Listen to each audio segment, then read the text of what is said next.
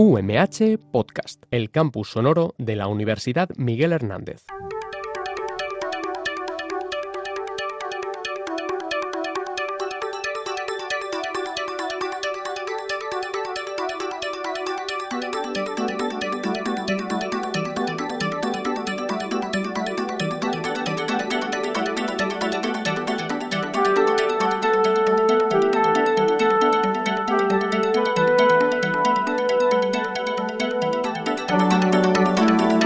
Contraste de fases.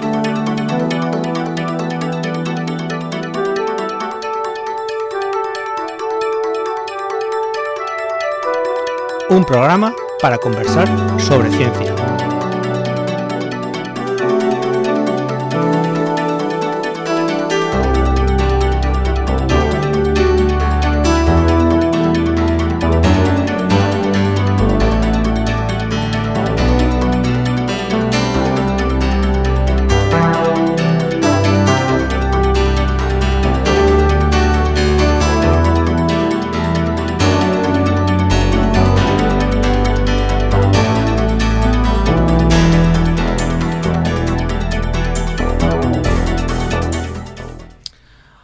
Bienvenidos una vez más al programa Contraste de Fases, una temporada más y con nosotros esta vez está Miguel Safeda, investigador de Fisabio y profesor de, del Departamento de Bioquímica y Biología Molecular de la Miguel Hernández. Hola, buenos días a todos. Y también está con nosotros eh, eh, Luis Pérez, que además de ser profesor del mismo departamento es investigador del IDIBE. ¿Qué tal, Luis? Hola, muy buenas. Pues nada, listos para una temporada más. Igual de jóvenes que cuando empezamos. Eso, eso. Serás tú. Nos falta Pilar García, que no ha podido venir hoy, pero bueno, espero que la tengamos en el próximo programa. Y finalmente, pues un servidor, Manuel Sánchez, del, del Departamento de Microbiología y Producción Vegetal. Y bueno, pues como siempre, el primer programa de la temporada eh, lo dedicamos a los premios Nobel, o sea, de, de ciencia de, que han dado este año. Entonces, bueno, vamos a hablar un poquito por encima de, al menos un poco de- del de física, del de química y luego un poquito más del de medicina, que es el que más, es el que más nos toca. Y bueno, y también lo entendemos un poquito mejor, porque claro, a ver, el Nobel de Física 2023 para los eh, eh, se le han dado a los físicos franceses Pierre Agostini, Anne Luyère y al húngaro Ferenc Krauss. Y el- el- se los dieron por desarrollar métodos experimentales que generan brevísimos pulsos de luz para estudiar la dinámica de los electrones en el interior de átomos y moléculas. Hala, toma. Ahí, ahí queda eso. Ahí Ahí queda queda eso. La verdad es que cuando uno lo lee el resumen te dicen que es que han hecho lo que se llama la mm, espectroscopía de atosegundos. O sea, de- Sí, es que te vas a 10 a la menos 18. Mm. Sí, es, sí. es increíble. Yo es que no, no, no tengo capacidad para Sí, visualizar. una- No, de hecho, eh, cuando te hacen la comparación, dicen, es que ahora mismo la edad en segundos del universo todavía no llega ni a la mitad de lo que con- de, de atosegundos que contiene un atosegundo. O sea, un segundo. Un o sea, un segundo, segundo sí. contiene uno, uno por 10 a la 18 18, sí. atosegundos. Bueno, pues la mitad los segundos que lleva toda la edad del universo. O sea, dices, vale, de acuerdo.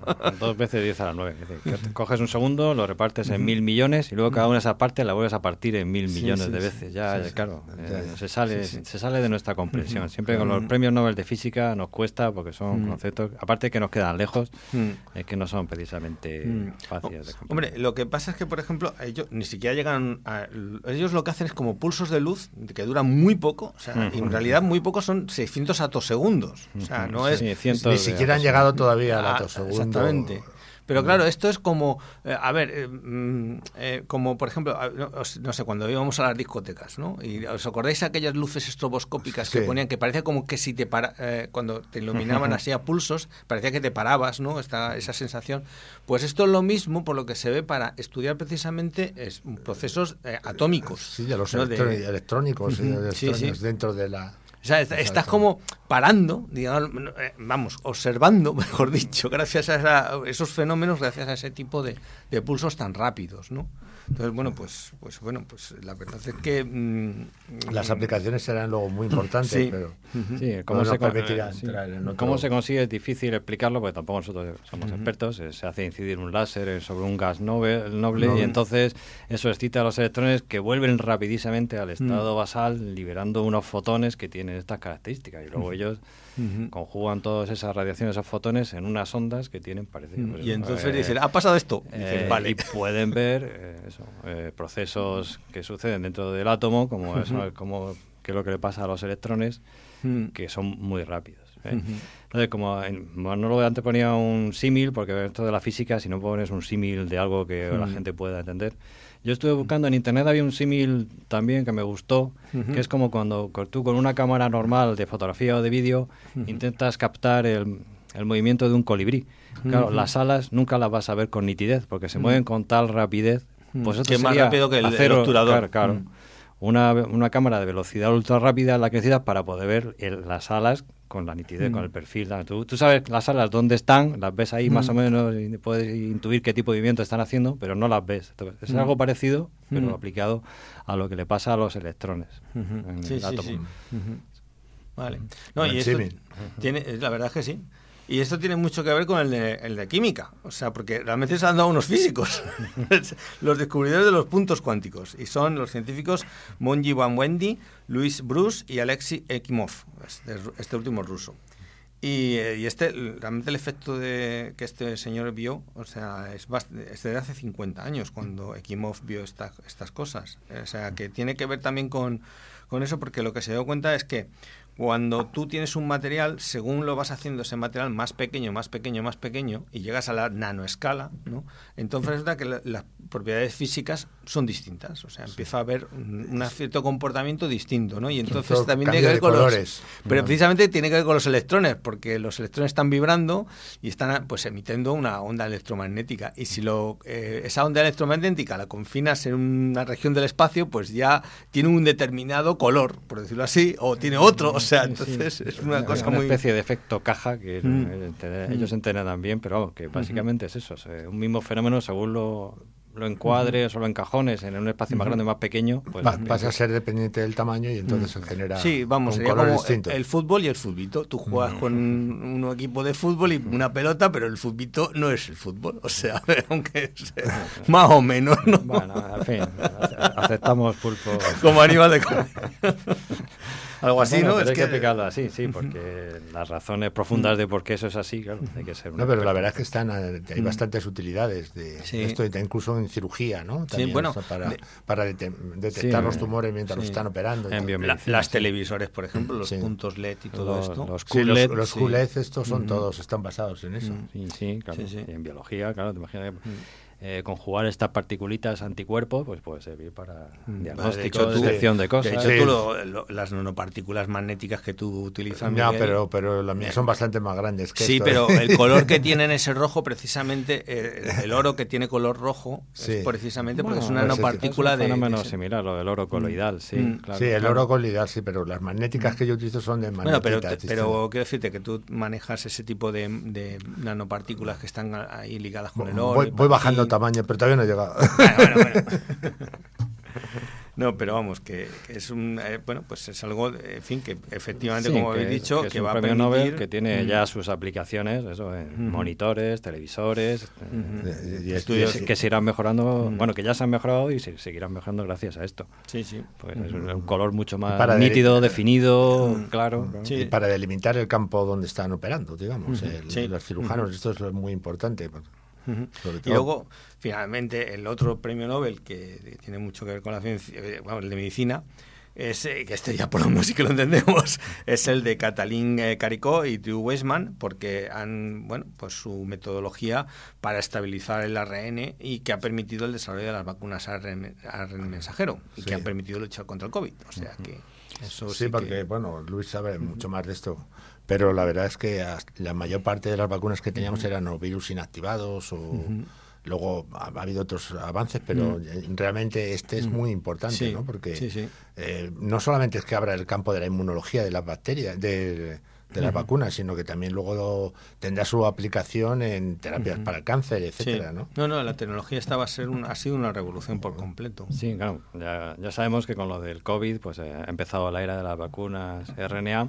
Lo que no sabe mucha gente es que para poder llegar a eso, antes estos investigadores tuvieron que esclarecer por qué eh, el RNA sintético a veces da problemas de ser reacciones adversas, inflamaciones, tal. Y es porque no era exactamente igual que el RNA o el RNA mensajero endógeno tenía unas modificaciones químicas, el endógeno que no tenía el sintético. Entonces, cuando aprendieron a poner al sintético esas modificaciones químicas, ya el organismo lo podía tolerar mucho mejor y no tenía todas estas, estas reacciones adversas. Entonces, eso es lo que dio pie y luego ya a partir de ahí, evidentemente, ya se abrió el campo de las vacunas. Sí, además que es un tipo de, de, elaboración de vacunas completamente, como ha dicho Miguel, apuntó Miguel, es distinto a lo anterior, porque aquí es que ya puedes hacer una vacuna totalmente sintética desde el punto desde el, primer, comienzo. No necesitas para nada crecer al patógeno y luego después modificarlo o sacar los genes del patógeno para ponérselo a otro. Aquí directamente lo que vas a mm. hacer es meter la capacidad dentro de la célula de que genere una proteína mm. del, del, virus directamente. Del patógeno, sí, sí. Directamente. O de cualquier otra cosa, sí, realmente es que es una cosa. Lo más así curioso de esto es que ha, salido eh, Catalín Caricó durante mucho tiempo, pues tuvo bastantes problemas de financiación. De hecho, la llegaba a despedir de la Universidad de Pensilvania. Por no, tener fondos. por no tener fondos y que decían que su investigación no iba a ningún sitio, que eso no valía para nada. Y entonces la, la, pobre, pues, en fin, se quedó en la calle.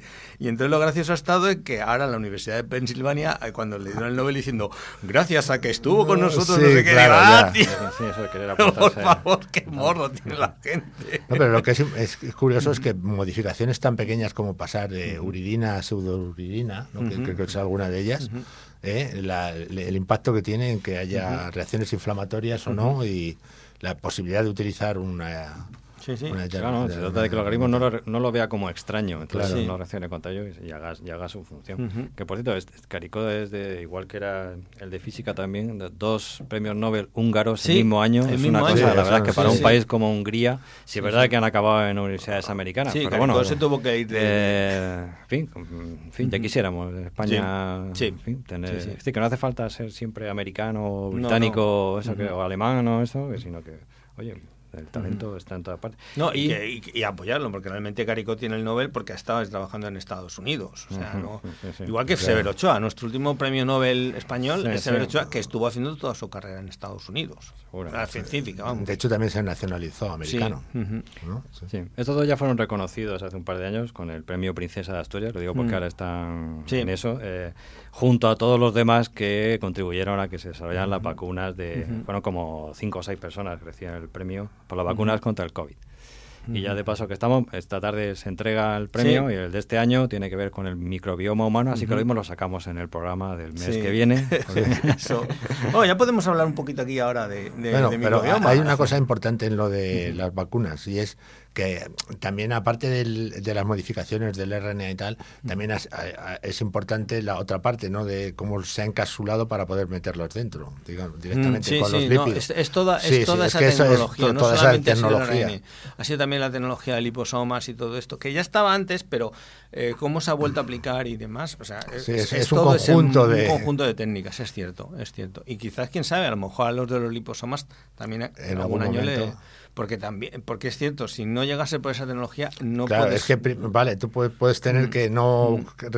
genere reacciones de inflamación y tal mm. y pero tienes que meterlo dentro de la célula para que la maquinaria de la célula lo interprete y sea capaz de sintetizar la proteína del no es que los liposomas no solo sirven para esto meter el ARN sirven para muchas más cosas ya ya no ya pero pues sí ya pero dentro de eso no solo es el liposoma, pero yo creo que en este serían casi lípidos catiónicos más, no hace falta que formen un liposoma, ¿no? Pero no, pero que esa tecnología, yo espero que algún año le, le den a lo mejor el, Nobel también a los que...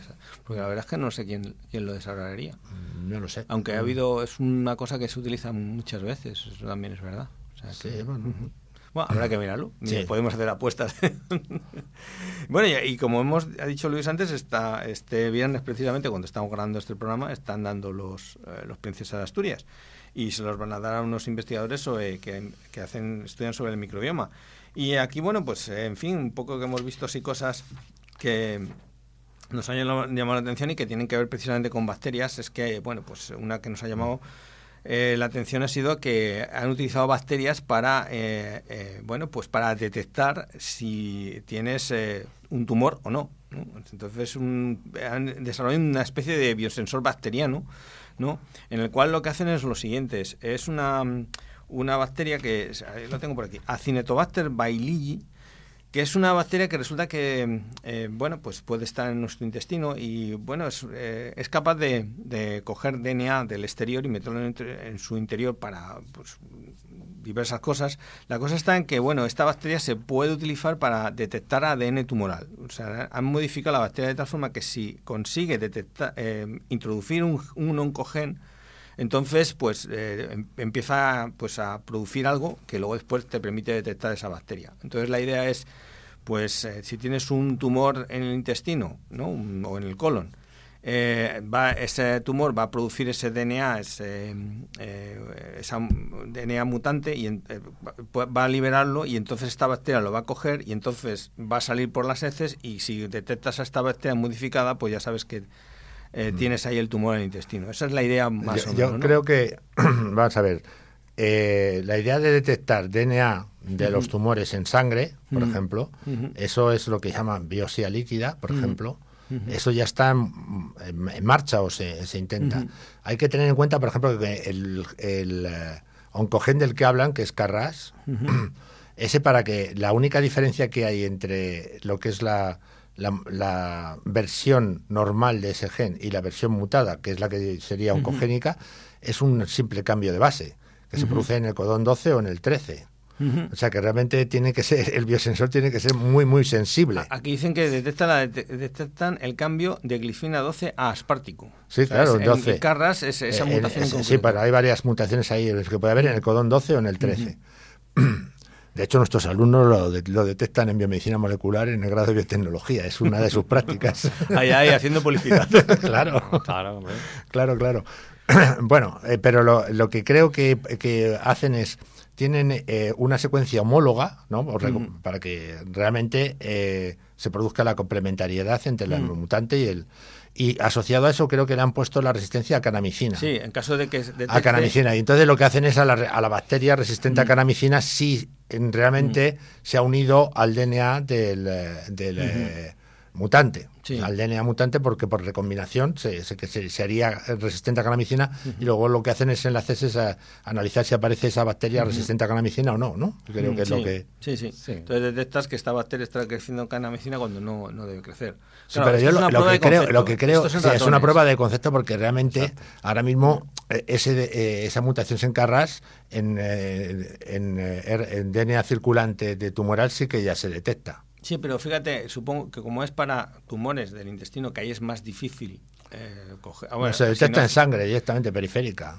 Y o sea, me refiero que ahora ya hay eh, en esto de la biopsia líquida se está avanzando muchísimo. Vale, vale. O sea que también puedes detectar, el, eh, aunque sea tumor. Sí, de... hecho ya incluso hay kits comerciales que para aislar DNA eh, circulante. ¿no? Lo, importante luego es tener la forma de saber si es mutante o no. Y luego esa mutación, vale, tú en cuenta que DNA mutante para el Carras, pero el Carras se muta no solamente en, en carcinomas de colon.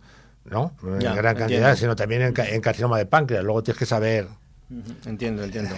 ¿Dónde buscar después? Es una prueba de concepto, se ha hecho en ratones y han ido directamente a por Carras. Yo creo que esto a la hora de pacientes pues habrá que ver que hay más mm. oncogenes y más mutaciones. Y entonces, ¿qué hacen? ¿Echar un cóctel de bacterias cada una que te va a detectar? No, pero si es que ahora, ahora se, tiende a hacer otro tipo de, de biopsias líquidas, otro tipo de detectores y tal. Porque esto es para detectar en, heces, ¿no? Sí, es lo que yo le digo. Hay formas de microfluídica y cosas de estas para, para analizar eh, y, que, y que De hecho, creo que ya hay alguno que sería capaz de detectar hasta 50 tipos de tumores distintos. Lo que pasa es que, claro, el problema de eso es, es si te están dando un falso positivo en algunos casos y ya pones a la, a la gente en el disparadero de tengo un cáncer, ¿no? Sí, sí, sí, sí. Hay que pulirlo. No, pero bueno, como prueba de concepto, pues eh, bueno, pues mira, oye, mm, puede ser que a lo mejor no se utiliza al final para eh, detectar este tipo de tumores, pero se utiliza para detectar otro tipo de anomalías, porque es tan preciso en el sentido de coger un DNA y detectar solo esa mutación, realmente mm, como biosensor no está nada mal en ese sentido. Y hombre, y está claro que tendrán que quitarle, en vez de que a lo mejor produzca resistencias a antibióticos, que es algo que siempre es preocupante, pues a lo mejor le ponen yo sé, la, el control de la proteína verde fluorescente. Entonces, si te salen verdes, pues ya sabes. Yo creo que la gente prefiere hacer una, que le hagan una. Mm. Bueno, el que tiene que analizarlo a lo mejor prefiere el análisis de sangre que. Seguramente. No, pero a lo mejor esto es más barato, quién sabe. Sí, no lo sé. eso habría que evaluarlo. No sé. a ver, como prueba de concepto, pues bueno, pues ahí está. Entonces, bueno, una cosa más. Eh, ya que estamos con eh, tumores y demás, y también bacterias, ha salido también otro artículo que este, em, en fin, hace unos, me acuerdo que aquí comentamos hace un tiempo que eh, habían, parecía que habían encontrado una correlación entre determinados, como una firma del microbiota de los cánceres, ¿no? Si tenías un tumor, tenías una especie de microbiota asociada y cosas así, ¿no? Bueno, pues ha salido un artículo diciendo que eso posiblemente sea un artefacto. porque eh, dicen que lo que han encontrado es que eh, muchas de las eh, de, los secuencias. De, las secuencias que estaban en las bases de datos pues que realmente eran que, que, no eran de bacterias eran de humanos o sea directamente o sea entonces que, simplemente que no estaban bien identificadas y luego después, pues em, el, procesamiento de los datos también parece ser que, que, efectivamente no estaba bien hecho. O sea, entonces, bueno, pues ha sido un paper de estos, un artículo que, en fin, de esto que te, que te hace con unos estudios, boom es que es la edad de la información, mm. pero también hay que ver cómo se maneja. Claro. No, pero eso no quiere decir que no haya asociación entre algunos tipos de bacterias y, algunos tipos de cáncer. Eh, Seguramente. Muy, pero, es que, claro, lo que eh, pasa es que ya si ya llegas a un extremo mm. que dices todo está relacionado con esto, mm y pues ya tienes que tener muchos datos para probar mm. para probarlo realmente y aquí parece que se han pasado un poquito en el análisis sí no es que decían que entre tres tipos de, de, cánceres distintos había esa asociación y ahora mismo incluso cánceres que no tenían nada que ver con el intestino ni, o sea como que estaban ahí las bacterias no dentro del cáncer y demás y mm. entonces ahí pues como que han dicho no mira es que simplemente lo que estaba cogiendo eran datos de células humanas o sea, mm. no, no, estaba bien procesado el, el análisis y ya está estaban asignando a bacterias lo que no era bacteria. Estaban, un poco inflados los datos. Sí, bueno, Yo es que pensaba que esto siempre lo hacían con con no sé si eran las secuencias del 16 eh, en teoría, teoría. vamos a ver lo que pasa es que tú haces lo siguiente. Tú cuando quieres distinguir bacterias de eucariotas en nuestras células tú miras el 16 sRNA porque pues eh, que es el de ribosómico de las bacterias. Y, dices si esto está asociado al 16 sRNA es de bacterias. Y luego está el 18S que es el, nuestro ¿no?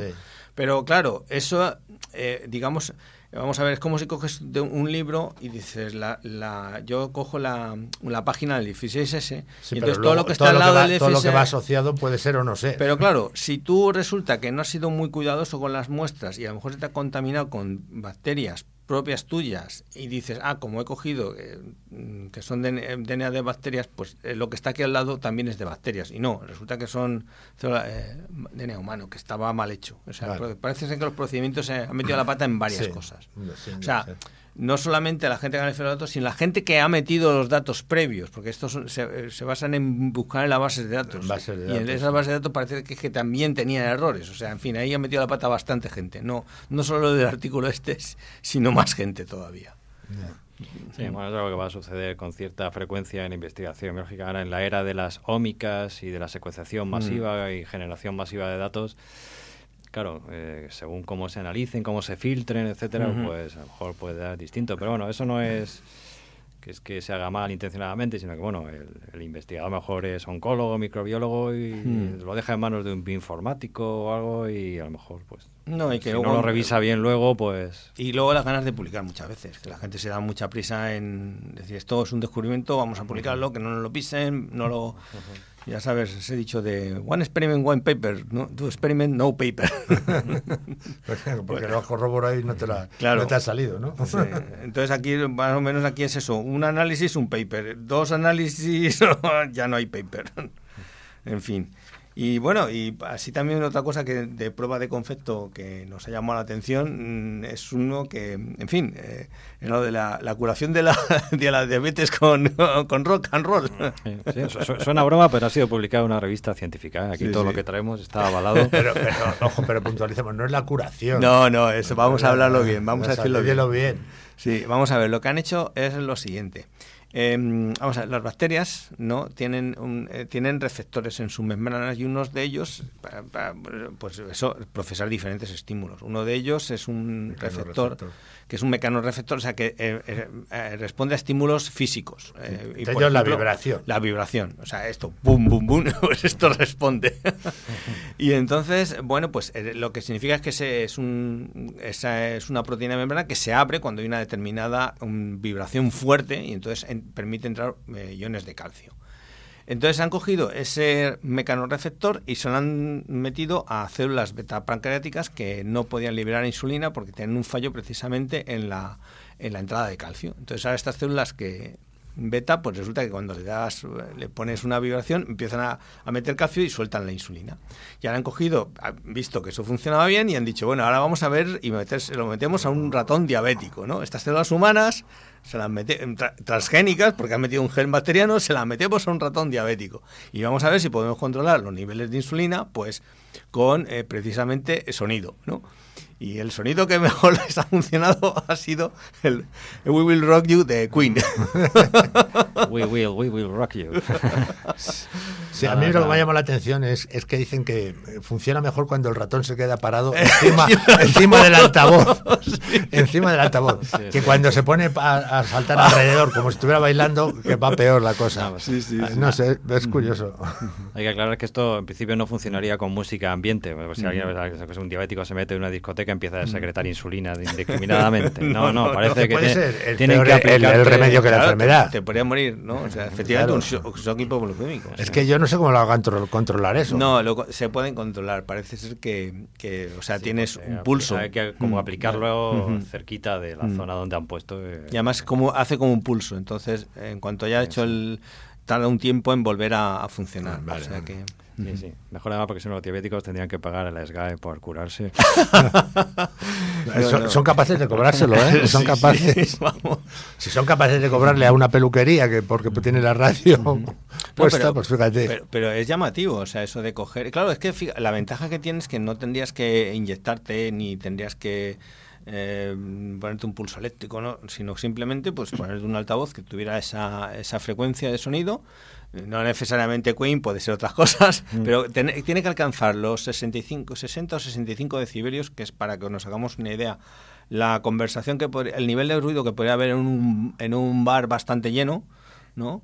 Y luego después eh, tiene que ser una, o sea, muy bajo, el, el- o sea, un grave, muy grave, ¿no? O sea, una o algo así, ¿no? Porque Ah, si no, no, o sea, si es agudo, no, tampoco va. Tiene que ser un, eh, muy, o sea, un sonido fuerte y además grave. Entonces eso, por ejemplo, pues el We Will Rock You, el pues eso parece que les funciona de, de vicio. O sea que, entonces da, bueno, pues una cosa bastante llamativa. es curioso. Bueno, pues nada, ya estamos llegando al final de nuestro primer programa y, y bueno, pues eh, en fin, pues eh, nada, nos, nos despedimos ya para el próximo mes y nada. Muchas gracias, Miguel. Gracias. Pues el próximo mes más temas Eso. interesantes sobre gracias. ciencia. Gracias, Luis, y nada, pues hasta, hasta la próxima entonces, a todos. Adiós. Adiós.